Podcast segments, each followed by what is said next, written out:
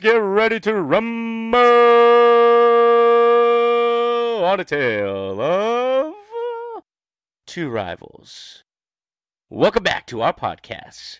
Who is joining me today? Dave, FF underscore spaceman, right? And I am ready to rumble, Todd. I'm ready to get down, get dirty with tonight's uh, topic and, you know, throw some elbows, you know, maybe uh, a low blow if I need to, if I need to get a slip a point un- under the belt. I'm ready to go all out. No holds barred tonight. I'm ready to get down. Let's do this on a Tale of Two Rivals. Enough with the pleasantries. You strike me as the guy whose go-to move is below the belt. Uh, that's not true. That's like your main move. I am a headbutter. I will a headbutt. headbutter. A headbutter. Anyone else ready for some fisticuffs? Oh yeah, you got Shawn at FF underscore Walrus coming at you too. Definitely buying that Dave's move is below the belt. I also think he's a big fan of the distract the referee tactic. Distract the referee tactic. So it's like a tap him on the shoulder, point to somebody in the crowd, and then turn around and kick the other wrestler in the crotch. No, no, no. One hundred percent. But it seems like we're not acknowledging that. I think Dave is the only one with practical wrestling experience out of the three of us. Yeah, let's let's just Yeah, but he has no history of wrestling like behind him. Well, my bad. He is he does not understand the history of wrestling fake wrestling. No, I Dave don't. is a seasoned wrestler, though. when it comes to fake mashed potatoes. He doesn't even re- wrestle in real mashed potatoes. Oh, they're Don't don't instant fool mashed you. Potatoes? They're they're instant mashed potatoes. That's I have a a crucial whole- part to this story that's never been told. I have I have video evidence in an interview of this. Are you guys telling me that you expect people to, for a wrestling ring filled with mashed potatoes, people to peel all those potatoes? No, no. Yeah. Because you have to No. peel them. Eh, who wants clumps Oh. of skin in their ma- in That's the wrestling true. part? No, thank you. That makes it. No, no, no, no, no, no. That's what you're concerned about? Is the fluidity of these potatoes while you're down there wrestling? And there's a little bit more watery with those instant potatoes, and, and it has a better splash radius into the crowd. The crowd goes crazy when someone gets body slammed in these potatoes, and and, and stuff goes in the crowd. It's, it's a highlight of the, of the event. Talk about a free lunch.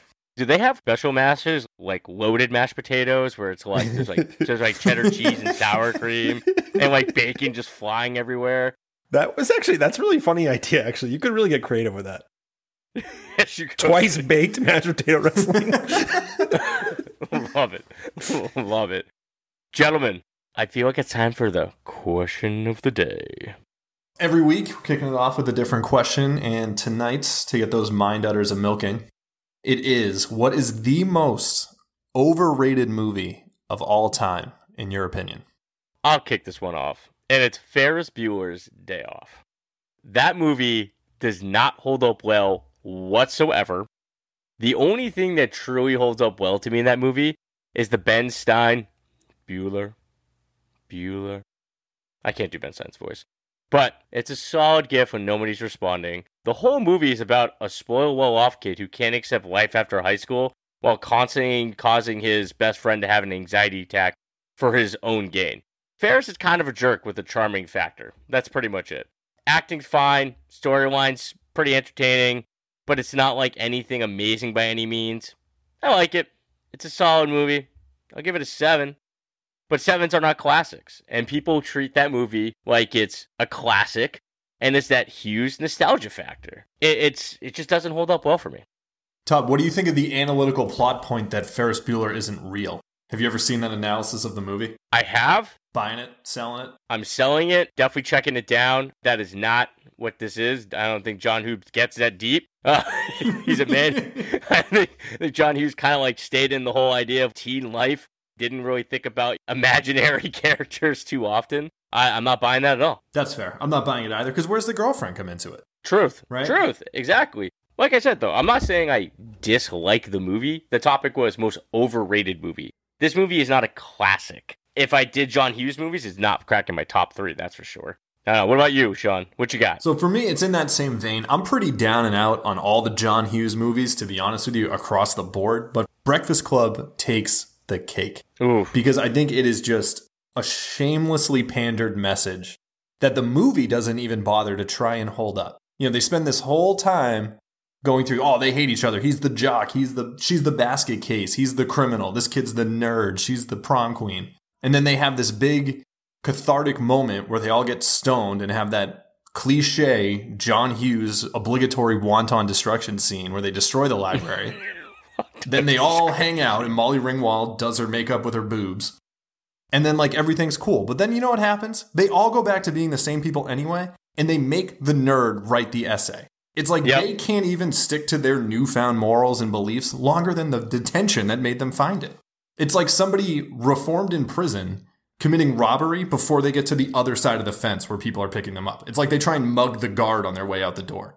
I like the Breakfast Club. I appreciate the pick.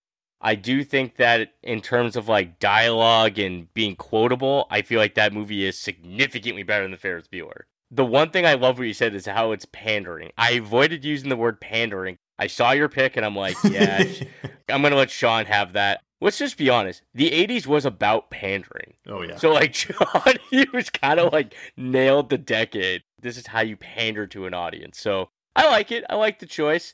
Uh, so I guess we are not the biggest fans of John Hughes. No. I mean, I like John Hughes, but Did he do Better Off Dead? he did. Yeah. I liked that movie. I thought that movie was excellent. That's probably the best out of all of them because he had that weird science, Better Off Dead, or Breakfast wrote- Club, Better he wrote Off Home Dead, Alone. Ferris Bueller. He wrote. He did do. He wrote Home Alone. He wrote Home Alone. Christopher Columbus. Uh, is that his name? I think his name was Christopher Columbus. Uh, corrected it. Dave, what was yours, man? My movie is Argo. Uh, I was really excited for it. I, I was really big into movies at the time when it came out. I was really into the Academy Awards and it got a lot of buzz. Ben Affleck was in some really solid movies at the time. I was really excited for Argo, and I remember I was like, "Oh, I'm, I didn't get to see it in theaters, so I bought it when I felt like in, Amazon Instant Video was a newer thing back then." And I was like, "Oh, I'm going to use it. I'm going to buy Argo. I'm so excited." I haven't watched it since. Okay, it was okay acting. Yeah, the acting was fine. They, they did their jobs. They, they they were believable but the dialogue was eh. The politics was just, they didn't do a very good job really highlighting and accentuating the politics of the situation. And it was just a forgettable movie. I, I've, I'll never see it again. It was just a forgettable movie. And it got a ton of buzz. Like, is it a best picture? It was nominated for best picture. Did it win? Yeah, I, I actually agree with you, Dave. I saw that. I was super excited. I feel like this is a time where you and me were starting to become like pretty good friends, and we were both really into movies at the time. Yeah, I felt the same way about Argo. I mean, like I said, it was solid, but yeah, it was a disappointment for sure. Guys, ready to get into the topic? Let's do it. Yes, sir. On our last episode, we were talking about late round QBs. So on this episode, we were talking about late round tight ends. So it's a new common draft philosophy. Players are waiting until later and later in the draft to take their tight end. So are you guys actively targeting Kittle or Kelce in your drafts? Shawn. No, I'm not. I think there's too much value to be had up there where they're going in the second round, the third round. You're still nabbing starting bell cow running backs at that point. You're nailing top top 10, top 20 receivers at that point. And I just think for a onesie position where you're one bad hit away from not only losing your tight end one, but the same spot where you could have gotten your RB2, your wide receiver one, your RB1, something that has huge implications for the remainder of your season, and you can't just go to the wire and replace them like you can at tight end. The risk is not certainly worth the reward there. I'm out on it. Nothing against those two guys. They are fantastic. They're hands down the best at the position. But for me, I'm just, I'm not willing to roll the dice. The juice is not worth the squeeze. All right, so I respect that, Shawn. I'm going to go the opposite direction on that, though. I- I'd consider it. By that point, you've probably invested in a stud running back in the first round. You could dominate that position in tight end and then target an RB2 in the third. There's a huge advantage of having one of those guys on your team as long as you're drafting accordingly after that selection. David? I'm in the minority when it comes to Kittle, and I have to come clean about it, guys. I'm a hypocrite when it comes to George Kittle. I arbitrarily am applying an injury na- narrative to him and not to other players. I just can't shake it. So I've criticized Todd for this countless times, and I've criticized people in the community, but I'm sticking to it with Kittle. His play style worries me, and it's not because I don't think he's a good or all around great tight end. He is so physical, and the way he creates yards after the catch reminds me of early Rob Gronkowski. You hold your breath every time someone comes up from behind, or he takes a hit over the middle of the field. And there was three or four times last season where you where you thought that was it for George Kittle. But you know, he was toughed it out and he played through it. And then you think, okay, well, he's gonna get stuff taken care of in the offseason, like a torn labrum or whatever he has. Oh, but no, I don't want to do it because it's gonna affect my lifting routine. Like, okay, I understand that. It's really like fun to root for a guy like that. But as a second round pick and redraft in a onesie position or late second round pick, No, thank you. And it's position that is historically shown to be more injury risk than other positions. I'm out. And it's not just injury time, because I know that's a big part of it, but actually there's a part of it too that I've talked about a little bit before in the past, and it's that they San Francisco doesn't use him right. They don't target him in the red zone enough. They why is he not the primary go-to option all the time in the red zone? Why isn't he the first option a lot more often in the passing attack? Why is he always the dump off option in the flat? Why do they rely so heavily on his yards after the catch? It's frustrating.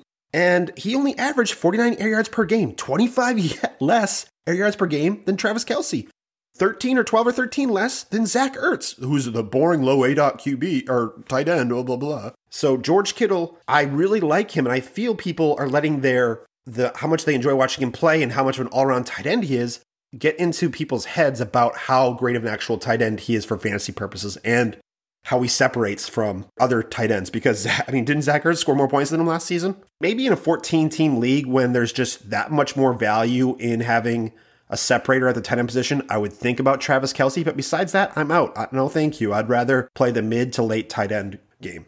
Are you a doctor? yeah. Are, uh, I mean, I mean, you you you can predict injuries like that. Oh, okay, Dave. Okay, Dave. Nope. It sounds like Dave went to that same medical school as Ross Geller, and that they're both doctors in the same kind of way. I hey, Correct? I said I was a hypocrite here. I admitted it. I called it out. You guys, oh, Todd, you didn't catch me here. I start off with my saying I was a hypocrite. Hey man, I can still lace into you about it because I've taken plenty about this before. Not when I own it, you can't. All right, so we knocked out the two studs. So now we're going middle round tight ends.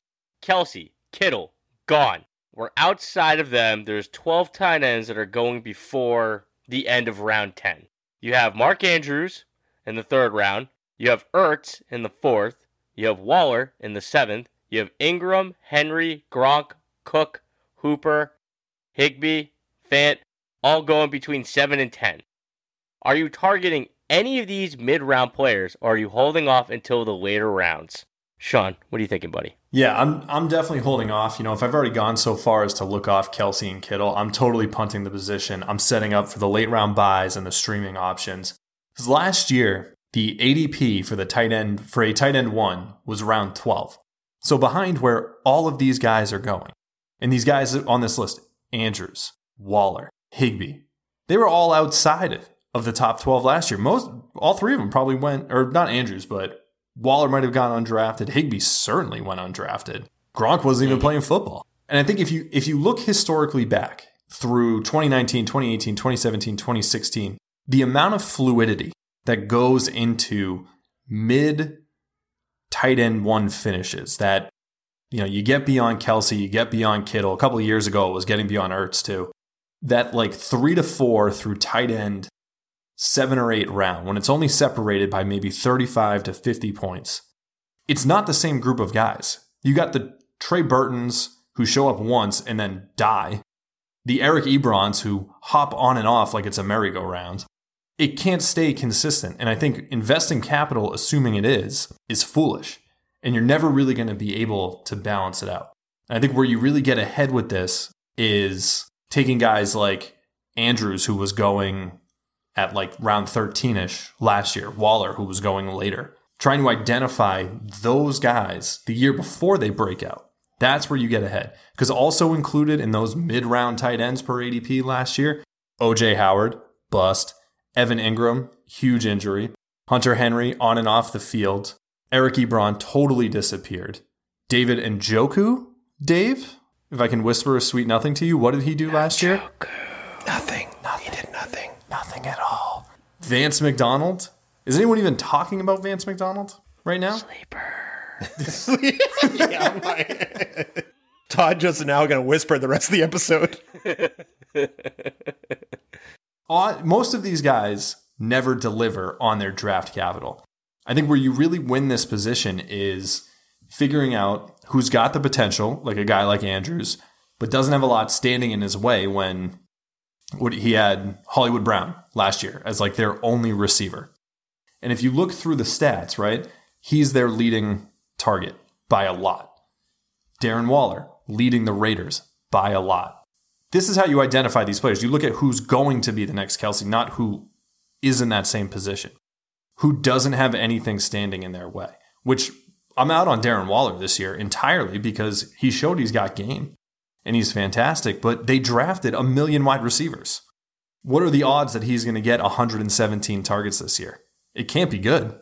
And that's not something I'm willing to spend a seventh round pick on to get instead a wide receiver four, a running back four, and really start to shore up the core of my team.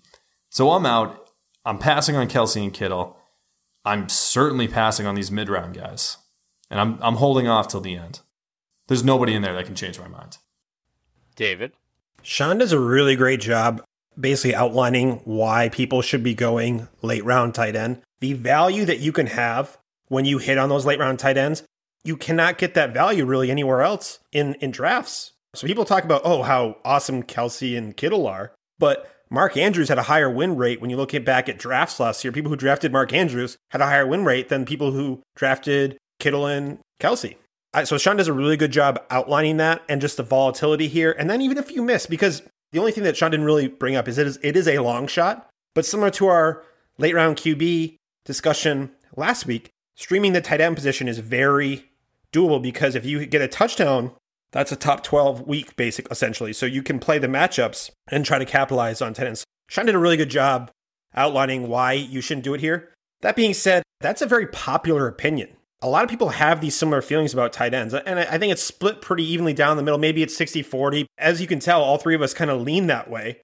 So I think it is a popular strategy to have. I want to say that Andrews is a guy that I would like to target because he had, I believe he had 50 less than 50% of the snaps last year in Baltimore and still was amazing. Just the idea of that untapped potential makes me think that he's not being priced his ceiling and that he could reward you more. But the problem is, is that the players going around him, they're sure things. So that's why I, I ultimately will look off Andrews. But I'm closely monitoring the Ertz situation. Shawn knocked Ertz a little bit, and I mentioned it earlier about how Ertz is better than people think he is. And the metrics that matter, like air yards and, and target share and snap share, Ertz is there. He's still doing it, and people are are letting their dynasty biases creep in because of the letting the contract situation is. But you keep hearing about they're renegotiating; they're going to have a new deal soon, and everyone constantly, like Todd, is hyping up Glassjaw, Dallas Goedert. It was a sucker punch. Glass jaw got it. You you would have been out cold. oh, he, he got rocked. Everyone's hyping him up, and it's not an either or thing in Philly, which people want to make it. People are like, oh, God's going to overtake him. I don't think so. Ertz is the man there. But last night in a keeper draft and factoring keepers, I got him at the end of the sixth round. That was really good value. And that's why I'm muttering Ertz because those biases that we're talking about, because people do hate on Ertz and he's not as old as people think he is. And I think people could be sleeping on Waller a little bit. He he was terrific last year with no supporting cast, so you could say, well, that kind of maybe gave him more targets. That's not really how targets work, uh, because they're earned. It's not like, oh, I guess you're just going to get. You don't just get handed you targets because there's no one else around. So Waller, if he's as good as Gruden is hyping him up to be, and he has more weapons, more red zone opportunities, a better offense this year, it's interest. That could be interesting because he has the athleticism and he's done it. He's intriguing, especially in the seventh round. If I mean, who am I going to take? Diontae Johnson or Darren Waller? I, I might be convinced into taking uh, Waller there, but I I'm still I've passed on him every chance I had, so I, I'm I'm tempted. And then I have taken flyers on Gronk. Gronk has the idea of him not being bracketed every single time like he was in New England, no matter what, is intriguing to me. He has Godwin and Evans there to take the load off, and it, it's intriguing. So I really think Gronk has some upside to him. And then if I miss him, miss him. I stream, not a big deal. But his upside, oh gosh, if he hits and if he shows anything, and then Hooper, who's at the tail end of this, he was really good before he was injured last year. New situation. People are like, oh well, Cleveland's going to run the ball 99 times out of 100 next year. That's not necessarily the case. Those two tight end sets that they're going to be playing out of is very advantageous for tight ends. Hooper can feast. He's a good. There was a top tight end free agent signing. He's falling to double digit rounds at times. I like the idea of Hooper. But if I don't, if I don't like the value in the draft, it's okay. I can just take a guy later. That's the beauty of tight ends. I mine for value. I don't find it.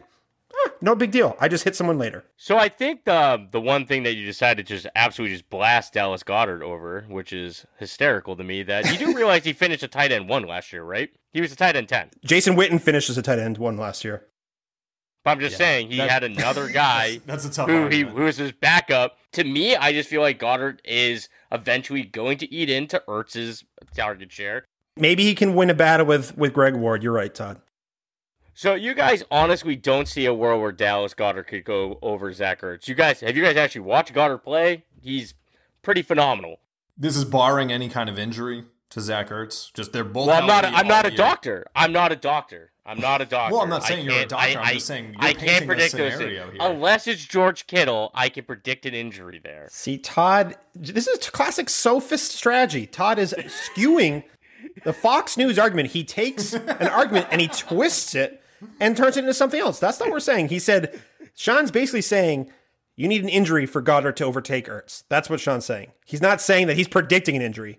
I don't necessarily think that's true. I, I think that Dallas Goedert is that good of a tight end that I could totally see that situation working out differently.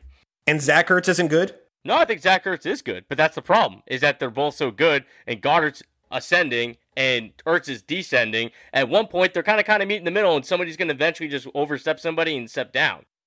Is Zach Ertz descending in his play? Is he descending? Yeah, yeah, she is. He absolutely I don't is. know. Go look at the numbers, man. I mean, he. I mean, I'm not saying that he's bad by any means. He's still a solid. I think at the end of the sixth round is a totally phenomenal way of getting his value. But I think that you are drastically underestimating how good of a player Dallas Goedert is. When you're watching George Kittle so closely last year, I was watching Dallas Goedert very closely last year because he's on my team. I would say that that whole Ertz situation with Goedert, I think that you're you're feeling like Ertz has his stronghold, but as if like Goedert's just a backup. Ertz is going to be out of that team as soon as they possibly get rid of him. You know, because Goedert is that good. Six less receptions than Travis Kelce in one less game played. He was second in air yards, tied for second in target share. Uh, yeah, everything that matters. Zach Ertz is still uh, top three, t- top three or four tight end man. He's not fading. That's not what I was saying. The point was you're saying is He said he was. De- descending? he said he was descending, man. He he was not descending last year. Direct quote. my whole point is just saying that he has he hasn't been as good as he was in the past, and uh, uh, he had a very good year last year. But my whole point is that like he's not what he was like two years ago. You know what I mean? And I think that Dallas Goedert's moving on his way up, and he hasn't had any competition like that. There ain't nobody else to throw the ball. You got to throw in Reagor too. They also drafted a million wide receivers. I don't know. I mean, I get the whole idea that Ertz is a pretty solid at the end of the sixth round. I would probably pass. I would take DeAndre Johnson there, no doubt, easily. But I get it. Waller, I agree with you on. I would be tempted, but I would eventually pass. Nice job on Honeypot, Dave. Congratulations. I forgot to say You already honeypot. I forgot to say it. Ah, you didn't say it. That's terrible. So yeah, Dave in the show notes made a honeypot reference. He didn't. Make, you, you weren't confident. You got too much anxiety, and you you wouldn't pull the line. I was enjoying my my glass jaw comment too much. His honeypot Yeah, reference was a honeypot. Yes, it was. Uh, I've actually, yeah, I was getting Gronk earlier in drafts. I liked him a lot. I actually was drafting him in a lot of startups just as like my tight end this year and figure out what happens later. Hooper, I agree with. So yeah, I like that. But I'm out on all these guys. I'm I'm not drafting mid round. Like Shawn nailed it. There's so much value at the end of the drafts that I'm just gonna load up on running backs and wide receivers. And what Dave says all the time, but yet he's deciding not to bring it up in this conversation, is that you're gonna make mistakes. So Mhm. that's why you're loading up on your wide receivers and your running backs in those situations. That's why you take, you know, Johnson over Waller in that situation. You know, you screw up another pick, you have that kind of depth to support you. For the record, I did take Diontae Johnson there. So Yeah. in the seventh round, I took Diontae Johnson Really and the keeper buried the depleted. So yeah, I'm I'm definitely with Shawn. I'm waiting till late rounds. So now that we said that we're going to be waiting till the late rounds, you've looked off the first 12 tight ends. You're going to the 13th round. At this point, your starting roster, your primary backs are all locked in. Who are you looking at for a tight end in the final three rounds, and why? What about you, Dave? So this is an obvious one, and I think it goes underlooked except among our friends here. But my number one target is late round tight end Taysom Hill.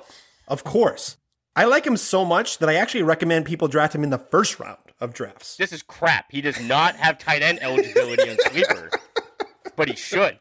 The fact he doesn't have tight, I, you know, I'm tweeting Sleeper later. That's gonna have to happen. How have I not done that yet? So, all right, moving on. I had to make that dig. That's the last time I'll. Well, maybe not. I don't know if I'll make No, that dig in the no. future. This has a lot of mileage to it, Dave. Don't don't tap out. Yeah. If I do well in that league with him as my first round pick, that's that's magical. I, Moving I on. think that just will build to the legend that is Todd Foster. So I we're doing you a favor, Todd. I'm already pretty legendary, so yeah, let's let's keep going. So Gesicki, I can't believe he's going outside the top 12 tight ends. I think maybe it's my dynasty bias creeping in. So I, I just find that surprising. But that being said, even when I'm thinking that I want to go late round tight tight end, I've had trouble landing Gesicki. I just haven't been able to get him because he is a popular guy.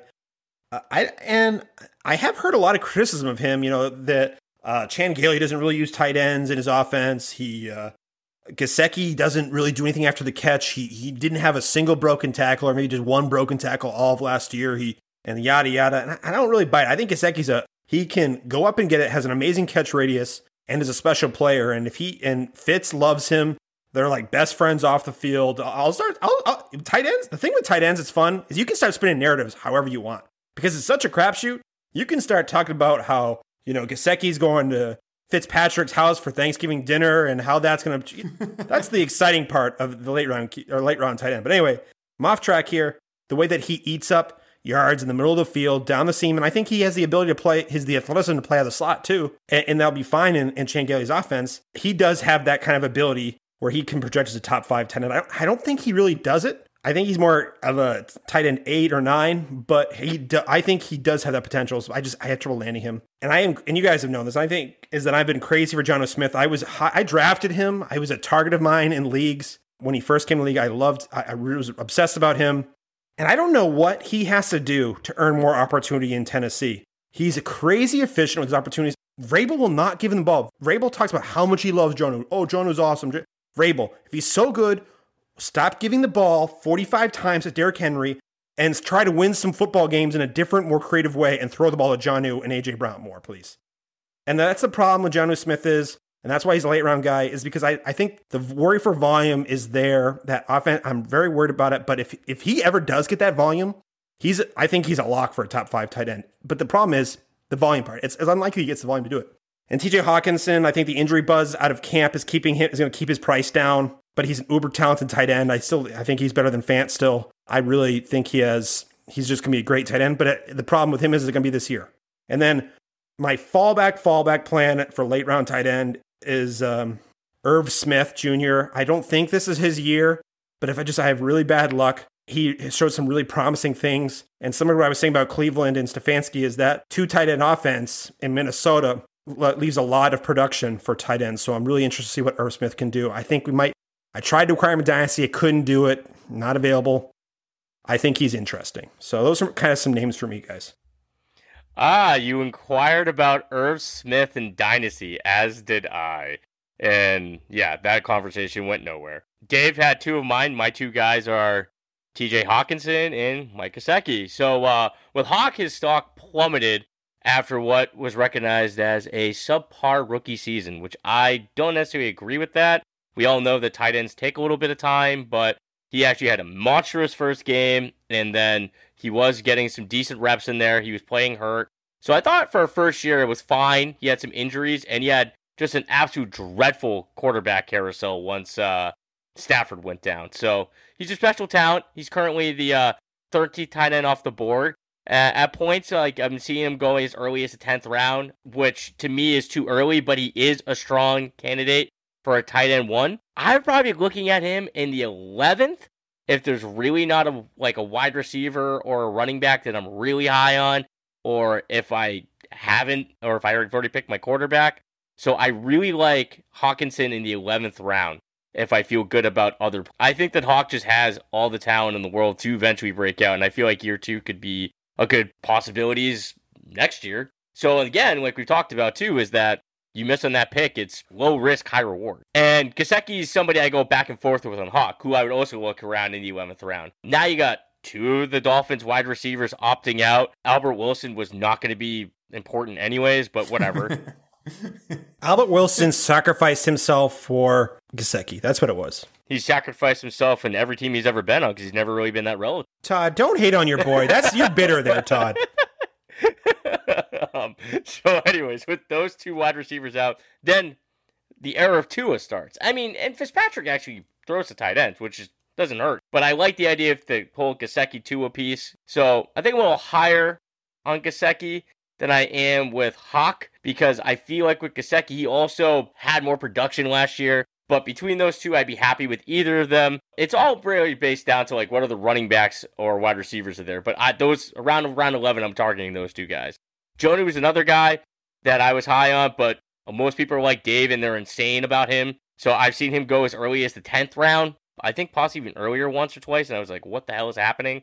Yeah, I can't get him anywhere. I, the problem is these these tight end targets like this, they're tough to get. Yeah, exactly. So another guy I like, who I'm not picking as ADP though, because we were saying like you know top 12 off is no offense, like tight end 12, but um if he's up to the 11th or later, that's not. He has some really juicy matchups in the beginning of the year, but I doubt that happens. So, but it's tasty if it does. I would say Hawk and Gesicki are my two guys I'd be targeting, but I do have some early season streamers in my mind those guys aren't there.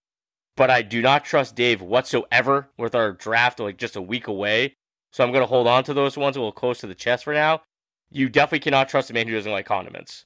So there's absolutely no possible way I'm going to share that information with the draft only a week away. See, with Todd's performance recently in our redraft league, I haven't really, I, I don't, he can have my strategy. I'm not really worried about it. So Oh yeah, I, I'm a little more. I'm pretty motivated this year. I was pretty upset, pretty upset about last season, but yeah, no, I um, I actually. So I will say what I did though. So you guys can feel free to go ahead and do it. All I really did was I looked up just some some strength of schedule pieces and I just matched the first four weeks. That's it. Who's Arizona playing? Which is an improved defense, but if I'm weighing late and they give up like a thousand points to tight ends, not a bad way to go about a late round pick. So, what about you, Shawn? Yeah, I'm loving Jonnu too. Um, you know, in this formula for finding, besides what Dave was saying about athletic freak and he's breaking these 50 yard runs, his situation also fits the profile. I know Dave was saying he didn't have the targets last year, he couldn't get the opportunities, but now Delanie Walker is gone. But worth noting is that this receiver group had some of the lowest utilization out of any team in the league. They're playing with a quarterback who was historically good, which means he outkicked his coverage by a historical amount. There's no way Tannehill comes out and repeats. There's no way they start throwing the ball to Derrick Henry. They've got to throw it to somebody, and A.J. Brown can only do so much. There are no other receivers on that team. There's plenty of room for Smith to step up and try and capitalize on that. But like Dave said, that's tough to get. Everyone else is aware of that too. And I think you can start diving a little deeper and find that same formula of these teams that don't have a wide spread of targets going to a lot of receivers, these teams that don't utilize the running backs out of the backfield. Some of the guys I'm liking a lot is Eric Ebron, Jack Doyle. They're both free. They are not by a mile the most talented guys, but they should have a lot of red zone usage. You know, who knows? Fresh quarterback, everybody's even coming in an Indy. Who's to say that Jack Doyle can't be the reliable red zone target? That's a team two years ago it was Eric Ebron racked up 13 touchdowns in just like an unconscionable season. So that's a good one. I think one of my favorite moves too that I've been doing in a lot of drafts and back end of mocks is with the last two picks, where you're just taking dart throws anyway, is taking both Greg Olsen and Will Dissly and trying to beat everybody else to the punch because that's a team that fits that same model too. Yes, there's Tyler Lockett. Yes, there's DK Metcalf, and they both saw over 100 targets last year but nobody else saw any worth noting amount of targets. Jacob Hollister was the third most targeted person on that team. I honestly can't even tell you if he's on the team right now because he's so inconsequential. They don't throw to the running backs. And if they're really going to start letting Russ cook the way they've been saying all offseason, that tight end position out there can yield great results. And especially like Todd said, they play Arizona twice. And you can never go wrong playing the Cardinals twice. That's fair. so yeah. So that actually brings up an interesting question. So I actually really like Ebron and Doyle this year, but to be honest with you, they're not guys I'm targeting in the early part of the year. So they would kind of become stashes, like guys that I feel that could be good throughout the year. In a one tight end league, are you guys rostering two tight ends? No. Like, what if you're just trying to stream a guy and then you're trying to stash a guy? Would you even see that happening in your roster construction? No, I would rather risk losing my stash guy because my stash guy is probably only a stash guy. If that's my theory yep. of how I'm going into it, is I'm trying to play strength of schedule and things like that. My stash guy is probably only a stash guy for like weeks four through seven. Yeah. And I'd rather roster one and risk not having that guy through four through seven and, you know, pick up somebody else in eight through the end of the season. Dave, what about you? If I'm having the draft of my life and I'm hitting every target, I really like my build, and I see if I could then just go back to back Jonnu and Gesicki, something like that, I- I'm I'm all I'll do it. Very, it's very unlikely that I'm I'm having the draft of my life. You guys have played with me, so you know what that's like. Yeah, you're freaking out at some point. If I can really swing it, and I have I have no problem doing that with late round tight ends. It's just not a it's not the greatest play. The idea of you want to pick your tight end and stick it, and that's where the value is. Or you pick up a streamer and then he sticks, not not hedging your bets. When you hedge your bets in fantasy, that's never the best play, in my opinion. the Colts' first four games are the Jaguars away, home against Minnesota, Jets at home, and the Bears away. That's actually not terrible. That's pretty good. and good. then you have, yeah, that's pretty good. I had that wrong in my head, so actually, I take that back. You might be somebody worth targeting. For Ebron, so Pittsburgh has, they're at the Giants, they're home versus Denver, they're home versus Houston, which actually gave up a lot of points to tight ends, and then they are away at Tennessee. I think that Doyle probably comes off stronger there. So I like those two guys. I think that's the problem with those guys where you start looking at them like for a full season. Like they're not going to stay in your team. I always try to like when I look at my tight end position, I'm looking at a guy the first four weeks. I there there is a point where I would stash a tight end, two tight ends, and that's probably around like week ten or week eleven when I start getting into the playoffs and I start looking at playoff matchups. And the juiciest playoff matchups is when we're going to see Gerald Everett win some people some leagues. So that's that's when that's going to come down for you, Dave. So the bonus list. Is there anybody you guys feel is worth watching, like adding to a watch list, or assuming like you went late tight end? It's more like somebody that you might be like streaming at some point, but you want to keep your eye on. So when I look at this, like I'm going to keep my streaming options to myself. Like I said, these are more for me would be like stashes or deep sleepers rather than streams. So Dave already mentioned before, and Irv Smith Jr. is my stash. By no means is he a slam dunk because Kyle Rudolph still exists. And if you were a fan of the show last year, I was a truther. Finished at the tight end 14 when he was essentially free. That's not bad. He had a good stretch with those the touchdowns. He had a really good stretch there. Yeah, and that's how I kind of play tight ends. To me, it's like it's like who has a chance to score a touchdown? Like it's a boom bust position. If I'm looking for a guy to get steady catches, like it doesn't really exist very much at the tight end position. So yeah, so you know, Rudolph signed through 2024, but I just think that Smith's too good to um to just not see the field. So Smith finished with 47 targets, which is only one less than Ru- Rudolph last year. That's a solid amount of targets as a backup tight end in your rookie season. He's got good hands. He runs solid routes. He's a very athletic for his size. But what makes Smith see the field is actually his run blocking ability is going to force him onto the field. He's a very good blocker. So they spent second round capital on the guy, and he played well. And with their wide receiver situation not too deep there, you know, you might be able to see a lot of like 12 personnel possibly this season. So he's the 23rd tight end in ADP right now, going off in the late 15th round. If you wait on tight end, and, you know, I still don't think investing in two is a terrible idea if you want to stash somebody. This would be an example of a guy I would take as my second tight end on my roster. I would absolutely stash a Smith. I wouldn't stash a vet. I would stash a guy that I feel has an upside, you know, and then I would go with my streamer for the beginning part of it. So that's my guy I'm targeting, which would be Irv Smith. This should be interesting next week, Dave. So, Shawn, what about you, buddy? Yeah, for me, it's all about trying to find kind of that sweet spot in that formula I was talking about before with identifying those teams that have a lack of depth at wide receiver, teams that don't target the running back at all out of the backfield, or some kind of crisscross between the two, like you have in Tennessee. So for me, some guys that that check those boxes are Jace Sternberger out in Green Bay. You know, they they had opportunity to go chase Austin Hooper to bring somebody else in. They didn't. But more notably, they didn't even really attempt to go get another wide receiver to back up Davante Adams. So I think there's opportunity there for Sternberger to step in. Another great one is Chris Herndon. You know, his rookie year was looking great. He was outpacing other rookie tight ends from that year. You know, he had the drinking issue and then he was hurt last year. So that really knocks his value down. If he can stay on the field, he can be great. because- Really, Shawn? The the succubus, huh? Yeah, because you know what? If the succubus is going to ruin Sam Darnold, like he has and probably will continue to, who does that mean Sam Darnold needs to throw to? The safety valve tight ends. I was on the Belly Up Fantasy pot, a Belly Up Fantasy stream with a couple weeks ago, and Detroit Be- Beastie was a guest. He he does a lot. He does like fantasy hockey, baseball, and he does DFS. But he has a pretty good following, and he he heard Succubus, and he's been tweeting me like two or three times since then, talking about how he just cannot get the Amazing. fantasy Succubus out of his That's mind because since then they've signed Chris Hogan. They just traded for Kalen Ballage. It's it's just per, and then he's talking about how he doesn't think that you know uh, Le'Veon Bell needs a ton of work. Oh, I saw that today. That was just ridiculous. It's been perfect. Al, that ter- so that term's catching, man. Let's go. You heard it I here like first. From the Walrus. from the Walrus. So Herndon has the skill, he has the athleticism.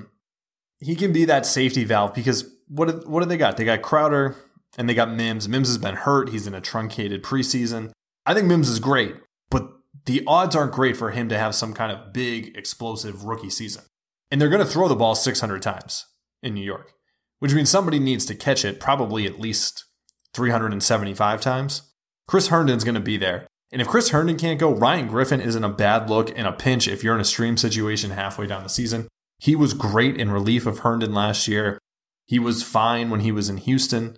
But I think one of the bigger ones too is Will or Ian Thomas. You know, he's down in Carolina. Greg Olsen's gone. He was pretty good in relief of Olson over the last two seasons.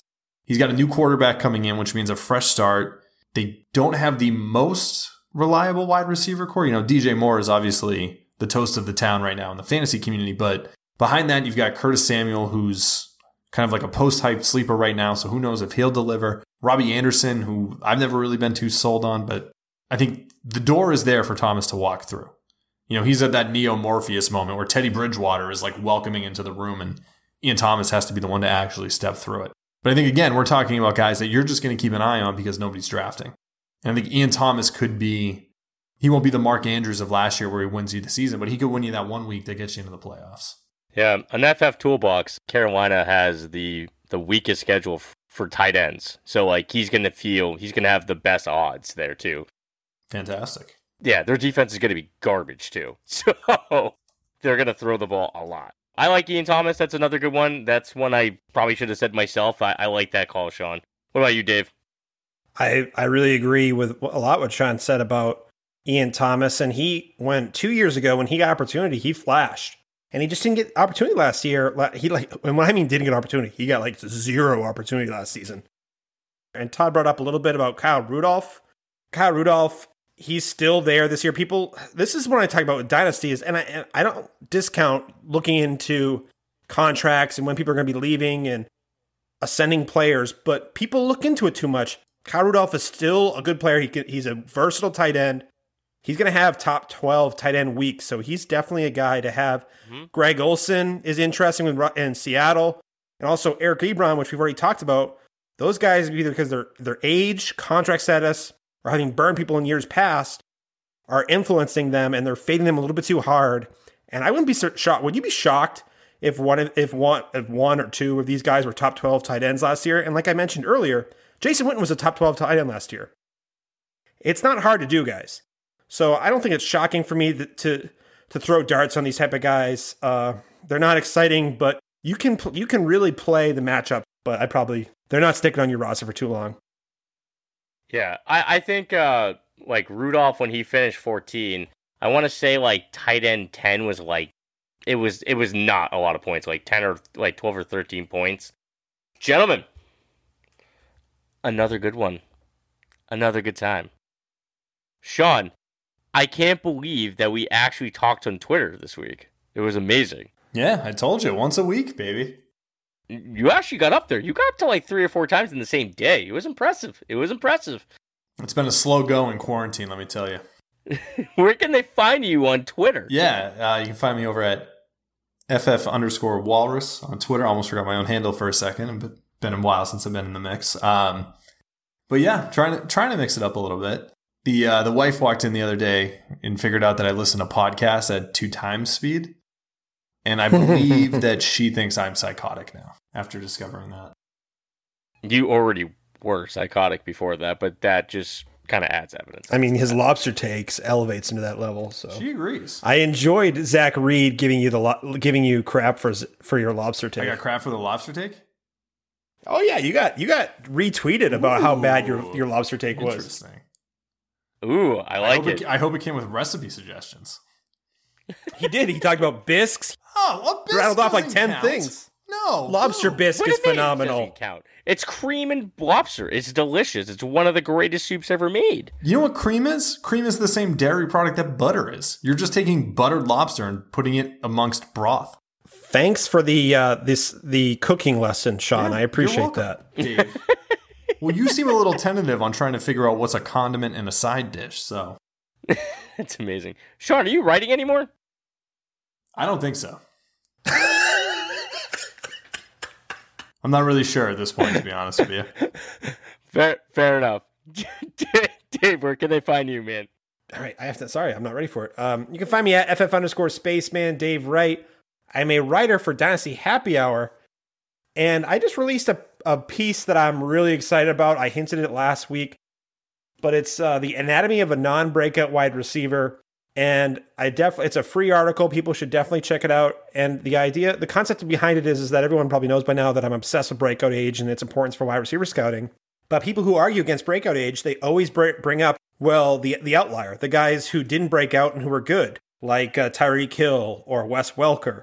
And so what I did is I took the 100 and I think it's 103 sample size and I broke down non-breakout wide receivers by their draft capital, their age, when they started producing in college, their speed, all kinds of different variables and I and I grouped it all together about and categorized them about traits that they have in similar and that they don't have, and what successful non-breakout wide receivers have similar. And I thought it was a really interesting piece, and I got a lot of great feedback on it. So definitely check that out. The anatomy of a non-breakout wide receiver. And also, too, Shawn didn't mention this, but Shawn's been releasing some video or some like clips from the show, and that's been we've been getting a lot of good feedback from that. I think people are really enjoying that. So check out our Twitter feed at a tale to rivals for video small video clips for review of the episode each week. And Shawn's done some really good ones so far. Yeah, Kyler Murray's not going to be MVP this year. On that, you can find me at FF underscore Banterman on Twitter. I will get in there, get some banter going with you on no matter what it is Dynasty, Devy, Hoops, whatever. I'm in. I'm also writing for the Dynasty Football Digest, and I will be starting uh, a new series called Devy Diamonds that's going to be talking about the elite Devy talent. If you don't play Devy, this is a good way to look into your 2021 or even 2022 rookie drafts. Never too soon to stock up on picks that are pretty cheap at this point. Uh, I'm also going to be doing some Devy darts, which is going to be some more guys you uh, would be more like long shots or maybe some underrated players. And I'll probably do some things on some guys in between. But I'm really excited about that, and that should be coming out soon. I think I'm to go watch a John Hughes movie and go chill now. Todd, before you do, I have some bad news for you, buddy. The Todd Foster voicemail is dead.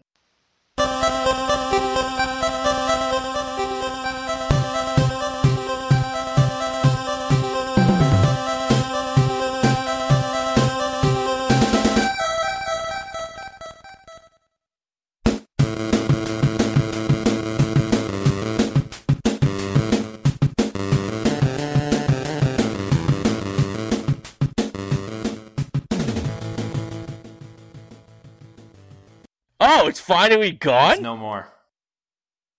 What what happened? I've been applying for other jobs, so I didn't really think that having that just casually thrown into my voicemail was the best approach for getting a call back. well, what you should have done is you should have just. This is Shawn Kenny. We have a message endorsed by Todd Foster. Mm. Like have Todd impersonate you for As- your like your voicemail message.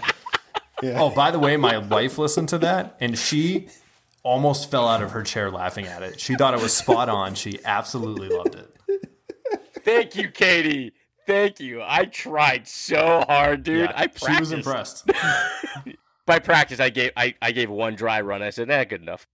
so, but yeah, did I actually sign us off, or like, No, did that actually happen? Okay. Yeah. Until next that's next good. Well, let's leave it there. good times. I'm sorry, man, but Dallas Goedert, man, he's a beast. You gotta respect him. I think I you're respect respecting Dallas him too much, Todd. I'm not out on him by any means, but I don't think he's supplanting Ertz. It's gonna happen at some point. It's either maybe Ertz in, is gonna maybe in he- 2030. All right, end the conver- end the, the, the podcast, and we'll talk about it